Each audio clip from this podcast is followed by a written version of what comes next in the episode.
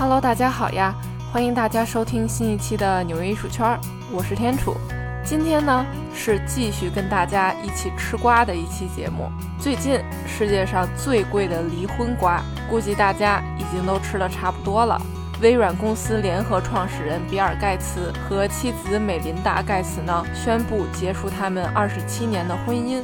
两人的巨额财产如何分割，也成为吃瓜群众们十分关心的话题。当时我看新闻的时候，看媒体说比尔·盖茨的身家达到多少多少美元，我真的是数零数到了崩溃。到底是一百三十亿美元，还是一千三百亿美元？我真的是数了好几遍，我才算是给数明白了。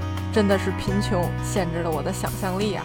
根据彭博亿万富翁指数显示呢，比尔盖茨在二零二一年二月份的身价达到了一千三百七十亿美元，是世界排名第四的富豪，仅次于亚马逊创始人杰夫·贝索斯、特斯拉 CEO 埃隆·马斯克以及世界奢侈品教父贝尔纳·阿尔诺。这一千三百亿美元中呢，至少有价值一点二四亿美元的艺术品收藏。今天的纽约艺术圈就蹭着热度的余温，带大家看看比尔·盖茨到底收藏了哪些作品。身为 IT 行业的老大，他的艺术品味到底咋样？在艺术收藏方面。比尔·盖茨的品味呢，也是特别的有趣。来听我跟大家慢慢讲。据考证，比尔·盖茨收藏的第一幅世界名画，那就应该是美国当代最重要的新写实主义画家安德鲁·怀斯的《远处的雷声》这件作品。一九九六年，盖茨花费七百万美元将这幅画收入囊中。安德鲁·怀斯呢，是美国二十世纪伟大的写实主义画家，他最著名的作品。便是目前馆藏在纽约现代艺术博物馆 MoMA 的《克里斯蒂娜的世界》这幅作品呢，描绘了一片长满枯草的荒原的山坡，在画面的最远处，斜阳里矗立着一个饱经风雨的谷仓和一栋荒凉的小房子。那身患小儿麻痹症、穿着粉色连衣裙的少女克里斯蒂娜呢？柔弱的身体斜卧在草地上，无助且苍白地向远处的木屋匍匐前进。如果你有机会来纽约 MoMA，这件作品绝对是你要亲眼去打卡的作品之一，真的是特别震撼。那比尔盖茨所收藏的这件《远处的雷声》呢？色调和这个克里斯蒂娜的世界几乎一样。这也是这位艺术家的特色，画作呢就是那种灰蒙蒙的，给人的感觉就是很阴郁、很忧郁的。这件作品描绘了一位穿着蓝色长袖衬衫、米色长裤的女子，正仰面躺在草地上小憩，用大檐的帽子遮住了脸，旁边呢卧了一只也正在打瞌睡的拉布拉多犬。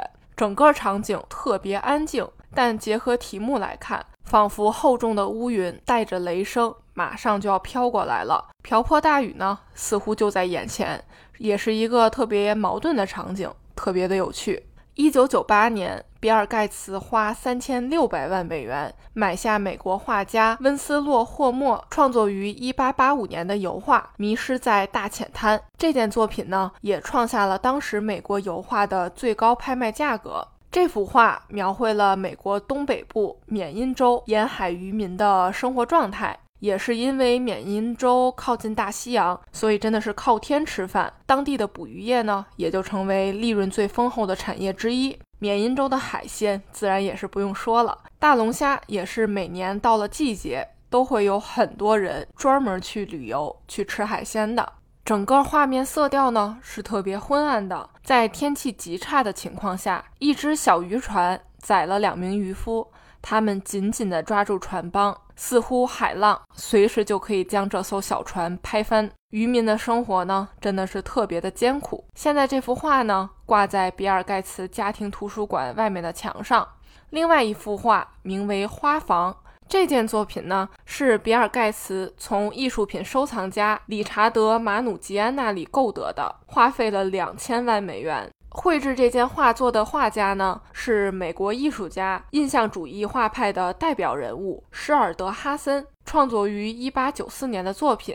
这件作品呢，描绘了在一个向阳的房间中，墙上呢挂满了大大小小的画框，画框中呢都是各式各样的艺术作品，而房间中几乎所有的角落都要被各式各样的鲜花填满了。整个风格，其实你一眼就能看出来，这完全就是印象派。画家施尔德哈森呢，也被人们称为印象主义画派的典型代表，他也是二十世纪早期。最具影响力的画家之一。总而言之，施尔德哈森算得上是国宝级的艺术家。大都会美术馆呢，也藏有他的作品。比尔盖茨在同一时间购买的，还有美国印象派画家威廉梅里特蔡斯所绘制的苗圃。比尔盖茨以一千万美金的价格呢，购得了这件作品。描绘的场景就是两位女士在花圃中摘取鲜花的场面。一九九九年，比尔·盖茨以两千七百五十万美元的高价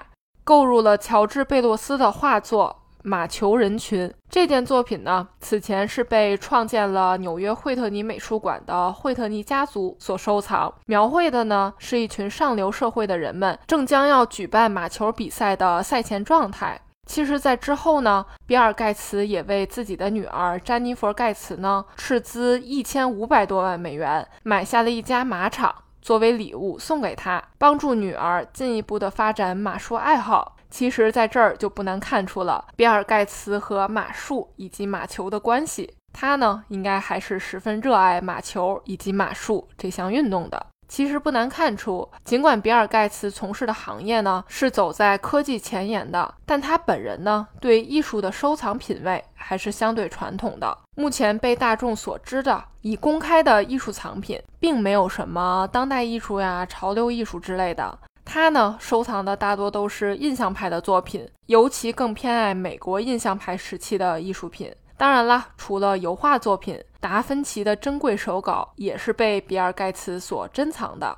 一九九四年，比尔盖茨在纽约佳士得拍卖会上，以三千零八十万美元的价格拍下了意大利艺术大师。达芬奇写于十五世纪的一份具有预言科学理论的莱斯特手稿，这一价格也让这份手稿成为有史以来最昂贵的书。莱斯特手稿呢，一共是十八页，是一五零六到一五一零期间达芬奇在米兰完成的手稿。用的是粉红色墨水书写以及绘画的，所用的纸张呢是双面的活页纸，且每一页呢又再可以打开，因此总数可以算为是七十二页。莱斯特手稿中丰富的文字和配图所展示的内容呢，涉及众多科学领域，从天文学到地质学、水文学、考古学，甚至光学，真的是无奇不有。各学科的发明发现。更是不胜枚举。就比如说吧，达芬奇在这里解释了为什么在山上可以找到海洋生物的化石，解释了水的运动以及水流会受到的各种影响。他呢也认为月亮表面覆盖着水，因此呢可以反射太阳光，从而解释了月亮的亮光从何而来。最重要的是，你给我看莱斯特手稿，我还真不一定能看得懂。他呢是采用了镜像书写法，就比如说中文的纽约艺术圈就变成了圈数一约纽，英文的 Apple A P P L E 呢就变成了 E L P P A。这倒着念我真的是太费劲了。不过因为达芬奇是左撇子，所以这样书写起来呢倒也是方便，也就不难理解了。更巧的是，比尔盖茨呢也是左撇子，难道左撇子的人都拥有超能力吗？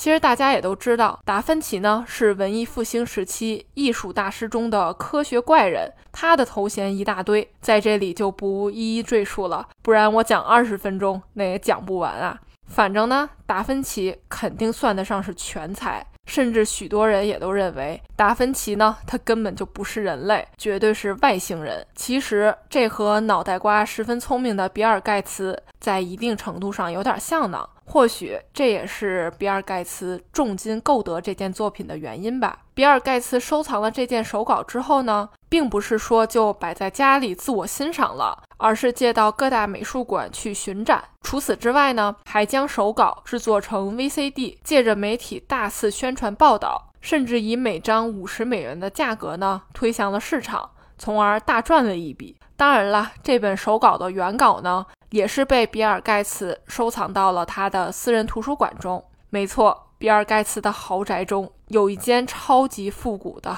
堆满藏书的私人图书馆，是一座圆顶的建筑。屋顶中间呢，有一个接收自然光的天窗，室内光线会随着外界的阴晴而调整。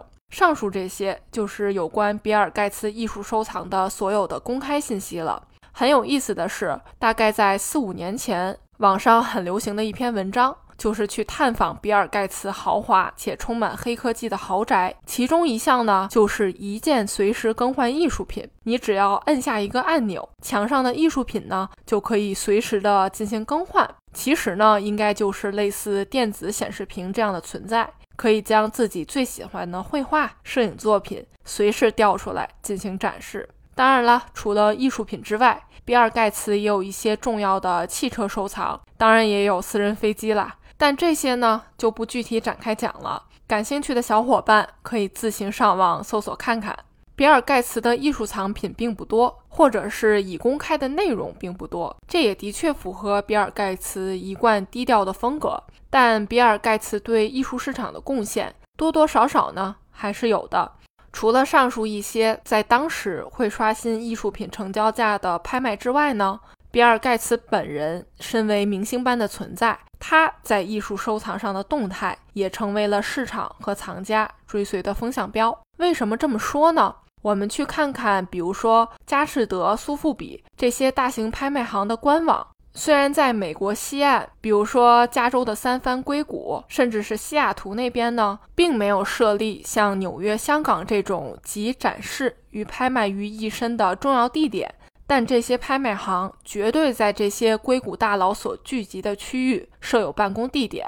早在1996年，苏富比呢便在西雅图开设了办事处。并想方设法地吸引当地的富豪、各行各业的精英，比如说银行家、律师等等，还有最重要的就是硅谷科技 IT 行业的大佬们，希望他们能够走进艺术市场，更多的买买买。此前，佳士得拍卖行的一位经理人呢，便毫不掩饰地表达道：“对我们来说，比尔盖茨先生呢，是一位非常非常重要的人。当然啦，有钱的地方一定会有艺术品交易的存在。”这是亘古不变的道理啊！除了自己的收藏之外呢，微软公司也致力于艺术的企业收藏。一九八七年，微软公司的艺术收藏就已经成立了。到目前为止，已经收藏了五千余件艺术品，展示在微软整个北美地区的一百三十多个公司建筑中。为什么在四十多年以前就已经成立了公司的专业艺术收藏体系呢？其实原因很简单，微软公司认为员工需要一个良好的办公环境，其中就包括艺术环境。据微软公司艺术收藏的策展人介绍到，当时微软已经有一千多名员工分布在六栋办公建筑中，看着办公室空荡荡的墙面，大家呢也都希望往上挂点啥东西。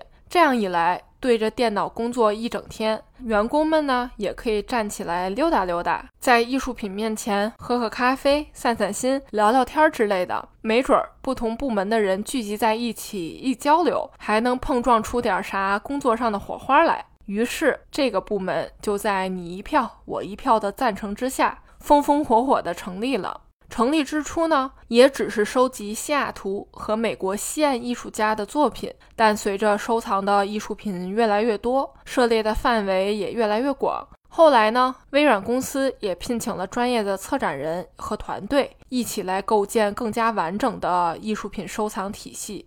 每个月呢，也都会邀请艺术家呀、策展人等等来进行讲座和活动，来一场艺术和理工之间的碰撞。另外一方面，微软公司收藏艺术呢，就真的是很单纯、很纯粹的收藏了，完全做到了我自己收藏、自己摆出来、自己看。